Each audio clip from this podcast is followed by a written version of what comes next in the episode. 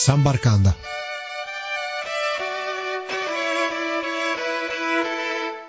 Ciao a tutti amici di Sambarkanda e benvenuti a questa nuova puntata. Oggi andiamo in Corea del Nord, un paese per lo più sconosciuto che uh, conosciamo dal, dall'esterno in uh, maniera molto limitata. È un paese socialista, economia pianificata, un sistema al suo interno totalitario che ha a capo come capo di Stato Kim Jong-un, il figlio del presidente eterno Kim Il-sung, e è il paese così che conosciamo come l'ultimo baluardo stalinista, ma se vogliamo essere precisi, la corrente comunista all'interno della Corea del Nord è la Yush o la Yuce. Dopo la nostra ospite mi correggerà nella pronuncia, una corrente, una sorta di religione politica, chiamiamola così, una filosofia che eh, unisce il comunismo e il patriottismo, dando forte eh, valore all'uomo dinanzi alle proprie decisioni, puntando all'autosufficienza e all'autarchia e anche per questo prende come nome ufficiale il paese Repubblica Popolare Democratica di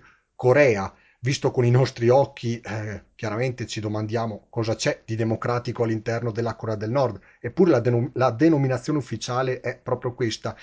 E noi abbiamo eh, ospite qui negli studi di Samba Radio eh, Carla Vitantonio che è in collegamento da eh, Lavana, Cuba, dove eh, lavora come cooperante al momento e ha vissuto per circa quattro anni in Corea del Nord, quindi abbiamo una testimone chiave dell'universo interno della Corea del Nord, ha insegnato italiano prima per un anno e mezzo e poi ha lavorato anche come cooperante due anni e mezzo, poi ha vissuto anche in Birmania e a uh, Cuba della Corea del Nord ha scritto il libro Pyongyang Blues che ci presenterà. Innanzitutto, buongiorno alla signorina Vitantonio e eh, grazie per essere qui con noi. Eh, salve, buongiorno, grazie anche per il signorina.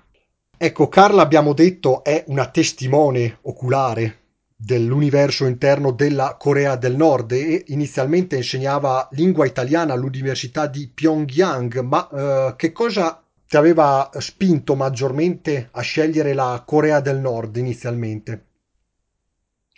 Ma allora, eh, cosa mi ha, eh, in realtà c'è la, la, cosa che mi ha spinto ad andare in Corea del Nord è che tutti mi dicevano che non ci sarei mai potuta andare e questa è proprio rispo- la risposta con, con, un po' di con, col senno di poi. Era la meta impossibile eh, e io avevo bisogno in quel momento, ero già piuttosto avanti con gli anni per una persona che comincia la carriera di, di cooperante perché ho cominciato a fare questo lavoro come professionista intorno ai 30 anni e quindi avevo bisogno veramente di, posiziona- di posizionarmi a livelli altissimi. Quindi la Corea del Nord era l'obiettivo più difficile e per questo era l'unico obiettivo interessante.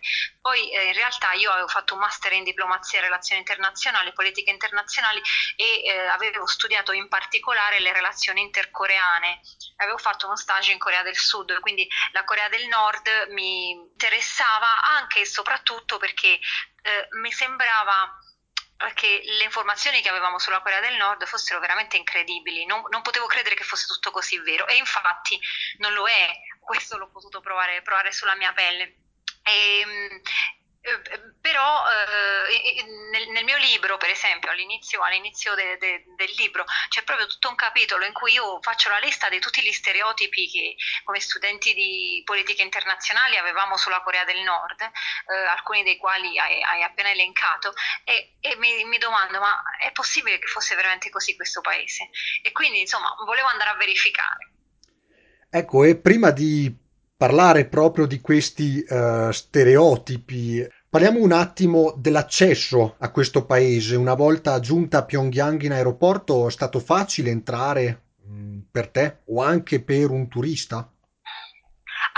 Si può entrare solo in due modi in Corea del Nord, o ehm, come turista attraverso due agenzie che io sappia e quindi l'accesso è molto limitato perché se entri come turista hai un piano come tutto incluso, no? Quindi i tuoi movimenti sono estremamente limitati e, eh, veramente vedi solo quello che ti vogliono far vedere.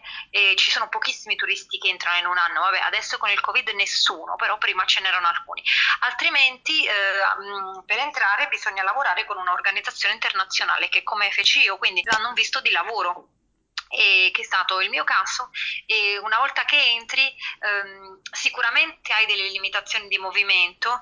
Ripeto io veramente nel libro spiego in maniera molto dettagliata quali quali sono le limitazioni, però abbiamo molta più libertà dei turisti, cioè io guidavo la macchina e potevo tranquillamente muovermi nella zona metropolitana di Pyongyang, per, per esempio. E mentre per andare fuori da Pyongyang c'erano delle, delle autorizzazioni da richiedere. E nei primi giorni in cui eri arrivata a Pyongyang avevi un certo timore in mezzo a quella società abituata, insomma, a sentir parlare di una Corea del Nord Mm. caratterizzata così, chiamiamolo un po' dal grande fratello. Ma allora, eh, il timore io ce l'ho avuto sempre, perché il controllo c'è sempre e si sente e loro te lo fanno sentire di proposito, quindi il timore non è mai sparito. Certo, dopo un po' uno incomincia a prendere le misure e quindi magari eh, sa che cosa non fare, anche se non c'è mai una sicurezza al 100%, però mh, devo dire che all'inizio, i primi mesi, più che timorosa, ero sorpresa perché tutto mi sembrava meravigliosamente diverso dalla vita che avevo sempre, sempre condotto. E poi mano a mano che, che scoprivo anche i lati più oscuri, se vuoi, di questo paese, eh, la censura, le privazioni. ehm, ecco, eh, lo stupore è un po' diminuito e magari la paura è, è aumentata. E una volta giunta lì, eh, parlavi già coreano o mm, Allora, parlare in il mio inglese o in altre lingue? coreano, allora, il mio coreano non è mai stato e mai sarà un coreano che mi permetterà di parlare di Hegel. Eh, io ho imparato il coreano in Corea del Sud, ehm, un coreano di sopravvivenza e in Corea del Nord l'ho un po' migliorato prendendo un inconfondibile, un inconfondibile accento di Pyongyang. Però nelle relazioni di lavoro in realtà in Corea del Nord per noi stranieri è proibito parlare in coreano, quindi io parlavo in inglese o in francese. E all'interno dell'università, mh, avevi alunni, immagino anche incuriositi dall'Italia? Certo, allora gli studenti che avevo sono tutti studenti che facevano il corso diplomatico, quindi che avevano l'ambizione di diventare diplomatici o commercianti con l'Italia. E della cultura italiana che cosa conoscevano? C'erano mh, magari a livello musicale, per esempio, so che avevi parlato di alcuni studenti fans di Vasco Rossi, per esempio. Sì, sì, allora, dell'Italia si sanno delle cose molto ufficiali e molto antiche, per esempio si studia l'impero romano, a modo loro lo studiano. E poi ovviamente le- si sa molto della guerra di, di liberazione contro il fascismo, della guerra di resistenza, anche perché c'è una sorta di, di parallelismo tra la resistenza fatta in Italia e la resistenza contro i giapponesi che fecero i coreani, che questo venne prima della divisione delle Coree, è una guerra contro il fascismo giapponese riconosciuta, no? Per cui questo, questo si conosce e poi pizza, mandolino, tarallucci e sì, alcuni, per esempio questo ragazzo che era figlio evidentemente di un commerciante, non so come era entrato in possesso di una cassetta dei Vasco Rossi e quindi sapeva tutte le canzoni di Vasco Rossi. E eh, proprio sul mh, tema politico, il 25 aprile è una data importante anche per la Corea del Nord, non vorrei sbagliarmi, ma deve essere comunque collegata a una data di liberazione. No, no, allora quello che è importante in Corea del Nord è il 15 aprile, è la nascita di Kim Il-sung. Allora, Kim Il-sung è il presidente eterno, era il nonno dell'attuale leader e quindi il 15 aprile si chiama il giorno del sole ed è la- il giorno zero dell'epoca Juche, cioè il calendario coreano non è come il nostro, parte dall'anno 1912 se non mi sbaglio eh, e, e dal 15 aprile che è il giorno della nascita di Kim Il-sung.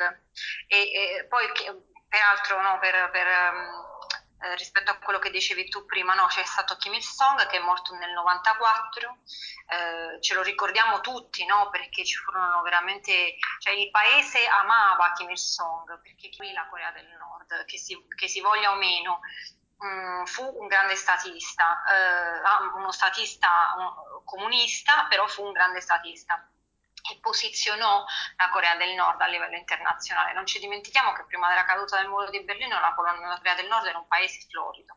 Dopo Kim Il-sung mandò al potere suo figlio Kim Jong-il, che morì nel 2017, scusa, nel 2011 ehm, a dicembre, il 17 dicembre, e lì eh, mandò al potere l'attuale eh, nipote e il terzogenito di Kim Jong-il, Kim Jong-un e quindi il 15 aprile è eh, una delle feste più importanti ed è proprio una festa festa, nel senso alcune feste in Corea sono delle feste militari, eh, mentre questa è proprio una festività gioiosa, non so come dire, Poi, il giorno del sole ci sono anche delle mostre di fiori che si aprono in questa opportunità dei concerti, dei festival di musica, è, è, molto, è molto bello, si vive bene intorno al 15 aprile in Corea.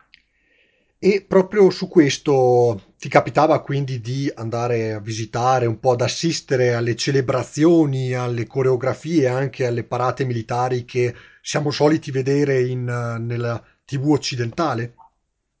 Allora, io questo nel libro cioè, scrivo vari capitoli su questo, perché allora una cosa è l'Arirang, no? lo spettacolo di massa, al quale io ho partecipato varie volte, non solo perché in quanto rappresentante di un'organizzazione ero ufficialmente invitata, ma anche perché era una, una dimostrazione, una manifestazione unica al mondo, veramente affascinante, piaccia o non piaccia, Um, e questa è la rirang, mentre le parate militari, uh, noi siamo sempre invitati come rappresentanti delle ONG, come capomissione, io sono la direttrice di una ONG per cui dovevo andare, a volte nonostante l'obbligazione noi non andavamo perché per esempio io insomma come ONG... Uh, una ONG schierata, la, mia, la ONG per la quale io lavoravo al tempo era un'ONG che lavora moltissimo eh, con le vittime delle mine, quindi un'ONG pacifista, quindi sicuramente non andiamo a vedere le parate militari, però eh, in generale si è, si è invitati e bisogna andare, bisogna fare presenza. Io riuscii a vederne solo un paio, ehm, sì, insomma, ottenni il permesso per un paio di, questi, di queste parate. Invece dove viveva in centro a Pyongyang, abitava, abitavi eh, all'interno di un condominio o in una casa Allora, singola? sì, intanto Pyongyang è una metropoli, ha credo 2 milioni di abitanti, quindi cioè, veramente ce la dobbiamo immaginare come una città abbastanza estesa, no? una città peraltro bellissima, eh, si vedono le foto con un fiume in mezzo, molto verde perché ai coreani del sud e del nord eh, piace e anche insomma, la religione confuciana che è stata la religione per, per secoli, no? ha, ha orientato l'architettura delle due Coree. Quindi Pyongyang è una, una bella città enorme, eh, il, ci sono due compound diplomatici dove vivono ehm, gli stranieri. E questi due compound sono eh, chiusi una, con una guardia perché eh, i coreani hanno accesso limitato a questi compound. E pare che negli anni 90 ci fossero addirittura dei coprifuoco, quando c'ero io non c'era il coprifuoco e vivevo in un appartamento, ho cambiato casa due volte ehm, dentro questo compound, sono tutti appartamenti costruiti prima dell'89, quindi tutti in stile Europa dell'Est direi. E quando ti capitava un po' di vedere la televisione, eh, come erano mostrate le immagini occidentali? Pensiamo noi da Occidente come vediamo le immagini nordcoreane in cui spesso si vede la parata militare che dicevamo prima, piuttosto che altre caratteristiche. Loro come vedono l'Occidente e anche l'Italia, se è capitato di vedere l'Italia? Allora, la premessa è che loro con la propaganda sono tanto bravi come noi, cioè quello che noi vediamo della Corea del Nord è veramente quasi sempre fasullo. Pompato e travisato e strumentalizzato, strumentalizzato. Ecco, loro sono tanto bravi come noi nella strumentalizzazione. Quello che si sente dell'Occidente, intanto la TV è censurata, quindi non esistono le notizie dell'ultimo minuto, le notizie vengono date due o tre giorni dopo, a volte settimane, no? E vengono date quando si ritiene che sia giusto e nella maniera mh, in cui si ritiene che, che sia giusto. Per cui eh, diciamo che la pagina degli esteri intanto ehm, cioè dobbiamo uscire quando si esce fuori dall'Europa è un altro mondo, l'Europa non è il centro del mondo, quindi la Corea del Nord è in Asia, quindi ovviamente le notizie degli esteri riguardano l'Europa solo un pochino, non, non siamo così, così, importanti, ci sono più notizie sulla Cina, sull'Indonesia, sull'India no? e sull'Africa, un grande partner anche commerciale per la Corea del Nord. Le notizie che arrivano dal, dal, dall'Europa che, o dagli Stati Uniti, che sono poche, sono spesso un po' strumentalizzate. Ecco, e invece da un punto di vista della vita stessa all'interno della città, del venerdì, del sabato sera, ci sono locali rist- e ristoranti piuttosto frequentati, ci sono anche locali un po' come in Giappone adibiti al karaoke, non è così? O anche ad altri giochi, Ah, se non sbaglio il bowling. allora sì, sì, sì, allora è così, nel senso che eh, i coreani del nord sono delle persone normali, quindi vogliono divertirsi come tutti. Karaoke in coreano, eh, la stanza del karaoke è Noreban, no? E questo Noreban è pieno, è pieno, eh, e il karaoke è lo sport nazionale. Non so quanti karaoke ho, ho fatto nei miei quattro anni con il mio staff locale. E, mh, ci sono queste cose, non sono tanto come quelle giapponesi, sono più, i karaoke sono piuttosto delle sale ristorante dove si fa anche karaoke, no? Quindi si condivide una, una cena e dopo si canta in compagnia e è molto bello, devo dire la verità. A me non piace particolarmente il karaoke, però l'atmosfera è molto bella. Ci sono moltissime canzoni, anche ci sono dei listini di canzoni internazionali, ehm, sorprendentemente. E poi ci sono moltissimi ristoranti, eh, piscine, bowling, come, come hai detto tu, e, mm, e luoghi, luoghi di divertimento, ma i coreani si divertono con poco, cioè se un giorno c'è il sole si va a fare un picnic mm, in uno dei molti boschi di Pyongyang, no? E, e la città è, è florida rispetto a- ai, ai luoghi di intrattenimento, addirittura molto spesso in primavera ci sono nelle piazzette, ci sono dei gruppi di persone, magari anziani, ma anche non, de- non necessariamente così anziani, che fanno i balli di gruppo, E invece ovviamente coreani. E invece eh, sull'architettura e l'arte, le immagini che vediamo di Pyongyang è di una città mh, così coperta da statue eh, dedicate al gigantismo artistico e anche metropolitane lastricate d'oro e di immagini un po' sul modello stalinista, non è così? Allora, posso dire molto poco perché io non la usavo, ci sono andata solo una volta soltanto per mettere la crocetta. La verità è che la Corea del Nord è una- un paese costruito secondo lo stile architettonico del realismo socialista, che eh, io non direi solo stalinista perché non- il realismo socialista nasce prima di Stalin e, e non è mai morto, ci sono ancora, se tu pensi in Africa per esempio, ce ne sono ancora di, di architetti che fanno delle cose ispirate a questo, c'è un po' di brutalismo, sicuramente alcune costruzioni brutaliste esistono, più di tutto il realismo socialista, sì, e mh, ovviamente se parliamo di arte ra- di rappresentazione, l'unica arte, la rappresentazione concessa è quella dei leader, no? Quindi ci sono tutti questi murali in cui c'è il leader, uno dei due leader morti che fa una cosa o un'altra e poi ci sono queste due statue gigantesche dei due leader nella collina del Man-.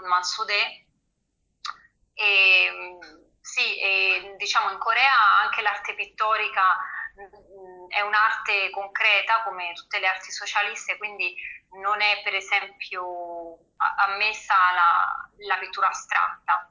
Quindi se uno va a una mostra di pittura ce ne sono molte, ci sono dei laboratori che si possono vedere, in genere sono dei quadri che rispe- dipingono delle scene di lavoro eh, o delle nature morte. Ti capitava di andare a visitare zone rurali fuori da Pyongyang? Come avevi detto prima, ci vuole l'autorizzazione. Sì, io per lavoro ci dovevo andare. Io ho visto, ho visto e lavorato la Corea del Nord è divisa in nove province. Io lavoravo in sei di queste nove province, le altre tre in realtà sono proibite. L'accesso agli, agli stranieri è proibito perché sono zone in cui ci sono o i campi di lavoro o le cose nucleari quindi diciamo che la Corea l'ho vista un po' tutta e come tutti i paesi è, è un paese molto diverso, no? cioè, ci sono i mari bellissimi, ci sono delle montagne che somigliano all'Appennino, all'estremo nord c'è un vulcano di 2500 metri che si chiama Pektu, con un grandissimo lago immenso, insomma c'è veramente un po' di tutto, c'è la povertà e c'è anche la bellezza. E uh, adesso vivi a uh, Cuba, a La Habana, e anche lì uh, lavorando come cooperante e assistendo anche gli anziani in questo periodo difficile anche di Covid. Sì, io adesso lavoro per un'altra ONG mm, che si chiama Care International, ci occupiamo soprattutto di donne in realtà, eh, però ehm, a Cuba succede sempre qualcosa, c'è sempre un ciclone, quest'anno è arrivato il Covid, eh, per cui cerchiamo di tamponare le urgenze con degli interventi che non si sostituiscano allo Stato, perché lo Stato deve fare il suo lavoro, ma che facciano laddove lo Stato non può. No? Per esempio a Cuba con l'embargo ci sono moltissime cose che persino lo Stato cubano, che dal punto di vista della salute medica è ottimo, a livelli come sappiamo di, molto migliori di molti paesi del primo mondo, purtroppo ci sono dei materiali che non ci sono, no? ci sono dei tipi di, di appoggio che, non si possono dare. Quindi sì, con il Covid abbiamo soprattutto assistito le case degli anziani perché ci sono stati alcuni eventi di trasmissione e non c'erano sufficiente, né sufficiente tempo per educare gli anziani a evitare il contatto, eccetera, né sufficienti materiali di protezione. Per cui abbiamo fatto questo, lavoriamo anche nell'agricoltura, spesso cercando di appoggiare delle donne che hanno delle loro fattorie o delle fattorie dove siano, eh, dove siano impiegate molte donne eh, per migliorare la produzione e la vendita anche, no? quindi per migliorare non solo il rendimento e quindi produrre di più perché la gente abbia più da mangiare, ma anche migliorare la situazione economica delle contadine e dei contadini. E quali similitudini sociali si trovano a Cuba, se paragonate proprio alla Corea del Nord? C'è ancora eh, quella, chiamiamola, cultura politica fondata sul culto della personalità, seppur anche in maniera superata rispetto a quello che intendiamo, rispetto al Ah, Novecento? all- allora guarda, eh, non ti dirò tanto perché ci devo scrivere un libro, per cui no, eh, eh, non ti dirò tanto, intanto perché c'è materiale per un libro intero e, e poi perché non voglio fare lo spoiler, però delle cose sono da dire. Prima di tutto è quello, questo io l'ho detto sempre in tutti i miei interventi pubblici dopo che ho scritto Pyongyang Blues, ehm, se io fossi andata in Corea del Nord dopo aver vissuto a Cuba, probabilmente avrei capito la Corea del Nord molto di più. Eh, perché ehm, la, la- la maniera di ricostruire la società che è stata fatta in tutti gli stati socialisti, eh, quindi parlo anche di Vietnam, di Cina, di Cambogia no, perché la Cambogia è un esempio a parte, però sicuramente Corea, Cina, Russia, eh, Vietnam e Cuba, cioè è molto, è molto simile eh, molte più cose le avrei capite e probabilmente la Corea del Nord mi avrebbe spaventato meno se avessi già vissuto a Cuba prima. Purtroppo ho fatto l'incontrario, quindi i miei amici cubani mi dicono sempre che io sono vaccinata perché non mi spaventa niente, perché a volte ehm, ci sono delle piccole cose che mi fanno sentire un po' una Pyongyang, in una Pyongyang dei tropici. Ovviamente la vita a Cuba è molto più facile e mh, non ci dimentichiamo mai che, che, che se ne dica, eh, il socialismo a Cuba eh, è stato, non è stato scelto, ma la rivoluzione sì è stata fatta, cioè i cubani hanno scelto la loro rivoluzione e comunque eh, il culto di Fidel Castro è, è, stato mantenuto a lungo, soprattutto perché molti ci credevano. Cioè, no, non è fasullo. Uh, adesso Fidel è morto, c'è un nuovo presidente, Miguel Díaz Canel Bermúdez, fratello di Fidel, Raul, è molto anziano, però la classe dirigente continua a essere quella, no? in, in, in, continuità con, con, la classe di Fidel Castro. Um, ci sono moltissime cose simili, sono soprattutto nell'organizzazione dello Stato mh? Hm? e moltissime cose differenti, a partire da, da, dalla natura stessa dei cubani, eh, che è una natura caraibica. Però secondo me c'è una differenza fondamentale, che è una differenza sociologica eh, e che crea a Cuba molti problemi che in Corea del Nord non c'erano e questo è che Cuba e la Corea del Nord avevano lo stesso nemico politico, gli Stati Uniti, però Cuba ce lo ha dall'altra parte del mare, qua vicino, certo. no? E, mentre in Corea del Nord era un nemico lontanissimo. La vicinanza del nemico eh, cam- cambia la percezione del pericolo, no? E quindi sicuramente questa è una grande differenza. Certo, anche perché non scordiamoci che mh, ai tempi di Kennedy Cuba, tra l'altro, fu un teatro in cui per due settimane si rischiò addirittura la terza guerra mondiale, in uno, in uno scontro sì, diciamo, tra, sì. tra, URSS e USA, che poi non è avvenuto, però sì, c'erano grandi tensioni. Sì, e poi c'è anche da dire cioè a noi che siamo figli del piano Marshall non piace dirlo, però gli statunitensi a Cuba hanno fatto il porco del comodo loro fino a prima della rivoluzione, cioè gli Stati Uniti consideravano Cuba una delle loro piccole colonie come Porto Rico.